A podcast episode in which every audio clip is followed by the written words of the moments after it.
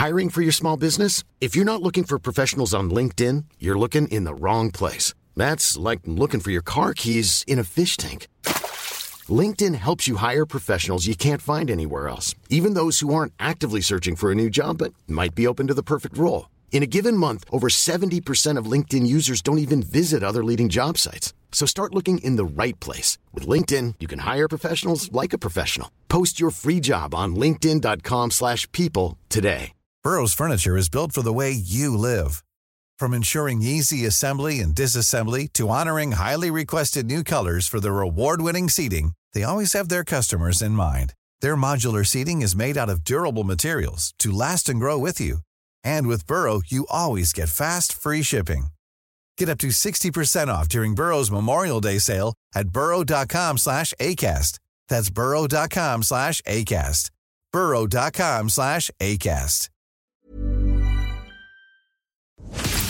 FM 104's Room 104 podcast with Cormac Moore and Saoirse Long. It's Room 104, it's Cormac and Saoirse here, and the question now do you often find yourself wanting things you can't have? Always, every single day of my life. Anything that is easy for me, I never want it. What do you mean? So if I want to, um, say if there's a bar of chocolate in front of me, a Reese's cups, like I've loads of them at home for some Yeah, reason, yeah. I don't want them. I want a Galaxy, so I will drive to the shop and buy the Galaxy. Do you ever find yourself not only doing that with food, food, but with maybe humans? Uh, yeah. Or would you be the stereotypical? you- You know, there's that stereotype, or you know that, that thing that says girls want guys they can't have, and there's some girls who like, let's say, married men because they're unattainable, Yes. and they want uh, they want to be a home wrecker, and, Yeah. and destroy the home. No, but you know, like you'd often hear those stories of as soon as there's a wedding ring on his finger, getting tons and tons of attention, more than he's ever gotten before. Yeah. Is this true, or is this a stereotype? Now, I do know a girl very close to me actually who is very attracted to married men. Now, has never gone there. But would she? Maybe she just hasn't told you. Yeah, I don't know. I've I've warned her a million times because I can't stand people like her. Home wreckers. Yeah, she is a homewrecker, but her, her her whole th- her whole thing is that she loves to see from the outside a solid family unit. Mm-hmm. You know, a a man who can provide for his wife and then Mm-hmm. is really good with his kids, and that's what she's attracted to. But I'm like, you can get a man that's single and then marry him and then have that yourself. No, but she- it's yeah, it's what she, can't she have. wants to hear one that was made earlier. Exactly. And, and she would just like to take that. Uh, let us know. Are you the type of either guy or girl, if you're listening right now, that just seems to be attracted to a married person, someone who's off limits? Maybe you're in love with your best friend's girlfriend, right? just because she can't have her. Has that ever happened to you? uh, no. I don't think so. Because I know a lot of guys who have been very much attracted to their friends' girlfriends. Yeah, it happens. Yeah, it's happened within my group of friends. Yeah. It leads to very awkward situations and punch ups uh, a lot of times, especially when you're you're quite young. And to talk a little bit more about the psychology behind why you want what you can't have, why you might be attracted to people you know morally and ethically and reasonably that you shouldn't be attracted to them, is licensed counselor and professor at Northern Illinois University is Suzanne Degges White. Suzanne, how are you? I am doing very well. Thank you so much for having me as a guest. Uh, no worries at all. We like to bring people on who can try and sort out our own lives and our messy heads. So this is uh, this is a pleasure. Absolutely, absolutely. So tell us, why do we like men that we can't have? Because it's safe in some ways, and because we can't have them in others. It's a, the human brain is a funny thing. Number one, yeah, sexual attraction and desire—they're natural instincts. So we're not able really to turn them on and turn them off until we really put our mind to it. And so we might find someone attractive just because they are attractive. But it's when our mind, when we tell ourselves we can't have that person, that our brain starts remembering that's the person we can't have. And the more we think about not being able to have them, the more our brain wants them. Well, do you know what's really interesting? When it comes to what I like, it's usually somebody that's not very needy and mm-hmm. somebody that's not contacting you all the time. That's quite distant. You know, because I'd be a bit like that, but that's what I'm attracted to. So I'd be more likely to stay with someone if they're not clingy. Do you know what I mean? If they're not clingy now, are you clingy? No. no. So you want people that are more like you. So a lot of times we'll want someone who is like us, who has qualities that we really admire in other people and maybe don't have so much of ourselves. So it's kind of the opposites attract, or else when it comes to wanting someone that doesn't want you, it means you value independence and you need to find someone who lets you be who you want to be. That makes sense to me. Wow, yeah. yeah. It's a big, big opening. You'd be very independent, so you don't care what anyone else thinks No. or does. No. No, not at all. Not at all. So it's interesting. So are you saying then that being um, attracted to somebody else, even if they're unattainable, or even if you're in a relationship yourself, is perfectly natural and normal? Enough, our bodies are going to react to attractive stimuli. You see a painting you think is beautiful, you stop and you admire. You see a person that you think is sexy, and you really feel their sexiness. It's not thinking, oh, this person is sexy. You might think, oh, this person's good looking. But when you're sexually attracted, it's your body saying, this person's attractive. And it may be for a million different reasons. We don't know why, you know, you might find someone attractive that your best friends think, oh, my goodness, what are you doing, Cormac? Where um, it's, it's a very individual thing. And once we feel it, we can tell ourselves, "Hey, we can't act on that," or else we can say, "This is this is exciting. I want to pursue this person."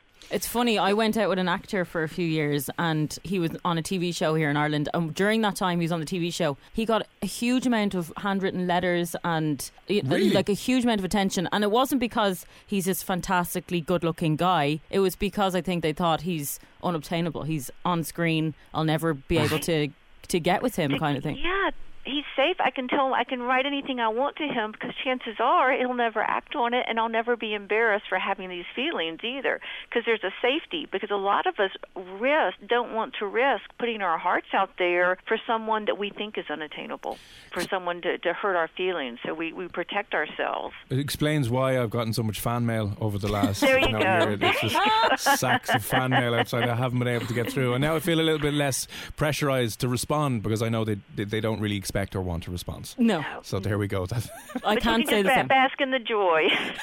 Yeah, he. I think he's exaggerating. I'll here. recycle them. I'll recycle them. I'll do my bit for the planet and recycle all the uh, The one that mail you got from- my, my mom. Yeah. Yeah, Or- there mom. you go.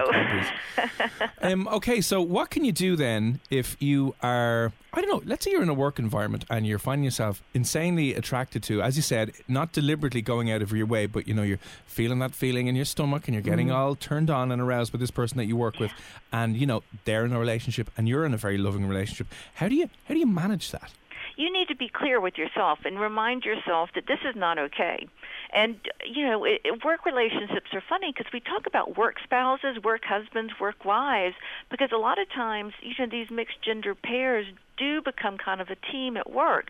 But you really do have to remind yourself that your your loyalty or your faithfulness belongs to your significant other. And so some of us have to limit time when you know when we're around someone, or we have to kind you know in old cognitive behavioral therapy, you wear a rubber band around your wrist and snap it every time you have a thought you're trying to stop. So there are things you know when you know when you're going to get an extra cup of coffee because you'll pass by her desk.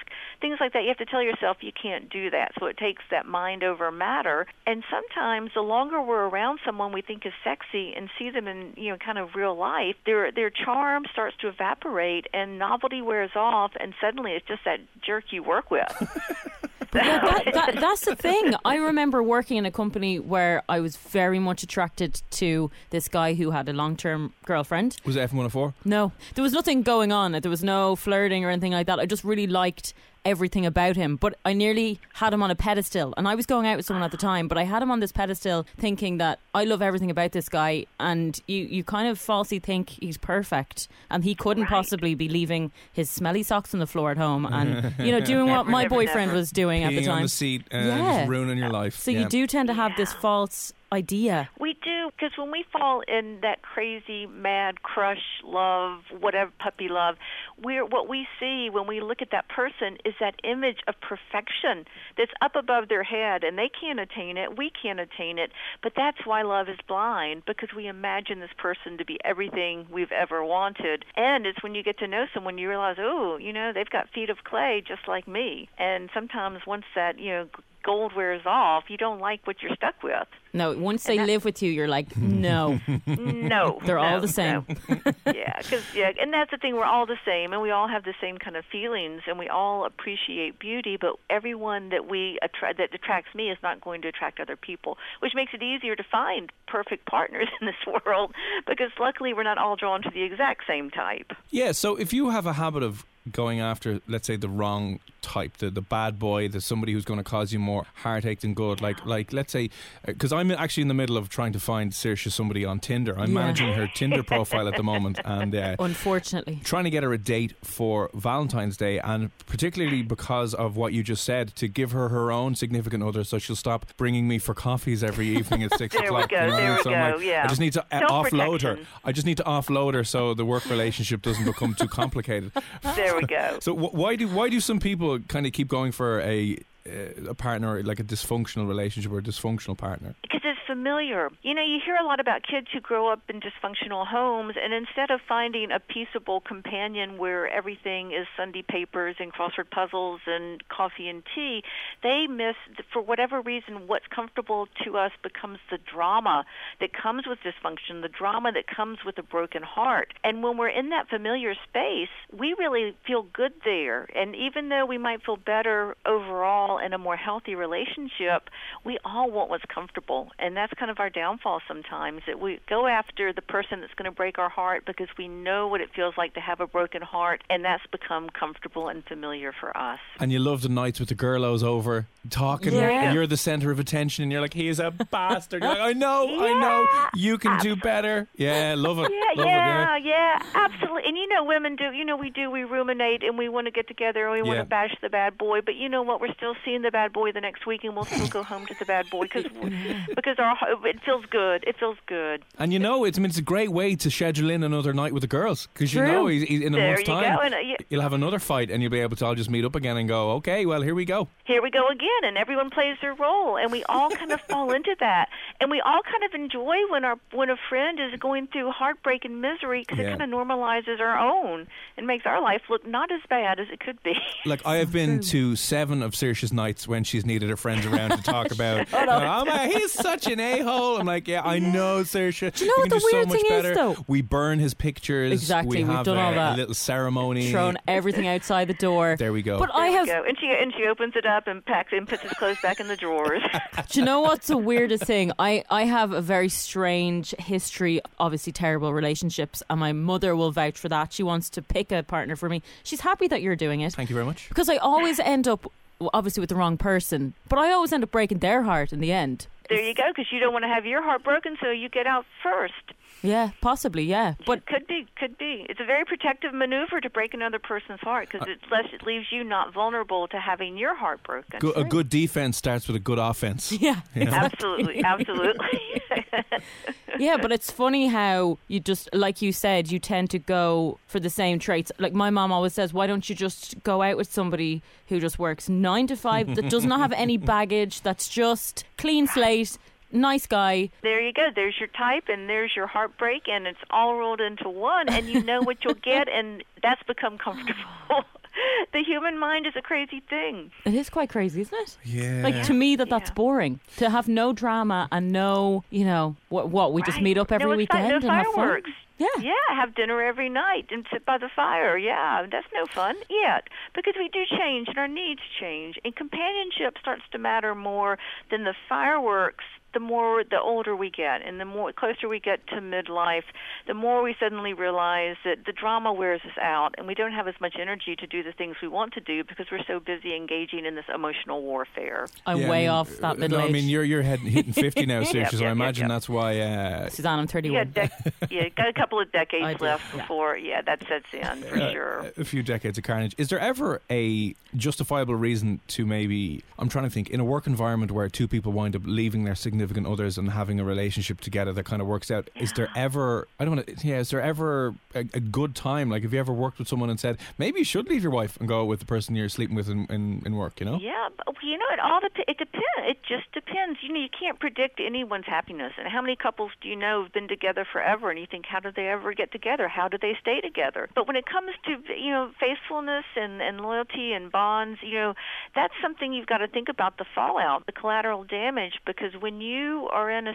a monogamous relationship, whether it's legal marriage or a long-term commitment, there's going to be fallout. And at work, when you end up with a coworker, you know, sometimes supervisors, coworkers, they're going to give you a hard time, and they're going to, and it's going to make things awkward, as well as what damage are you going to do to your significant other or children or mutual friends. So when you decide, you know, you're going to go after something that seems good at the moment, make sure you're prepared to deal with all the fallout that can come. There's a lot of collateral damage in relationships that fall apart when they've been long term and monogamous.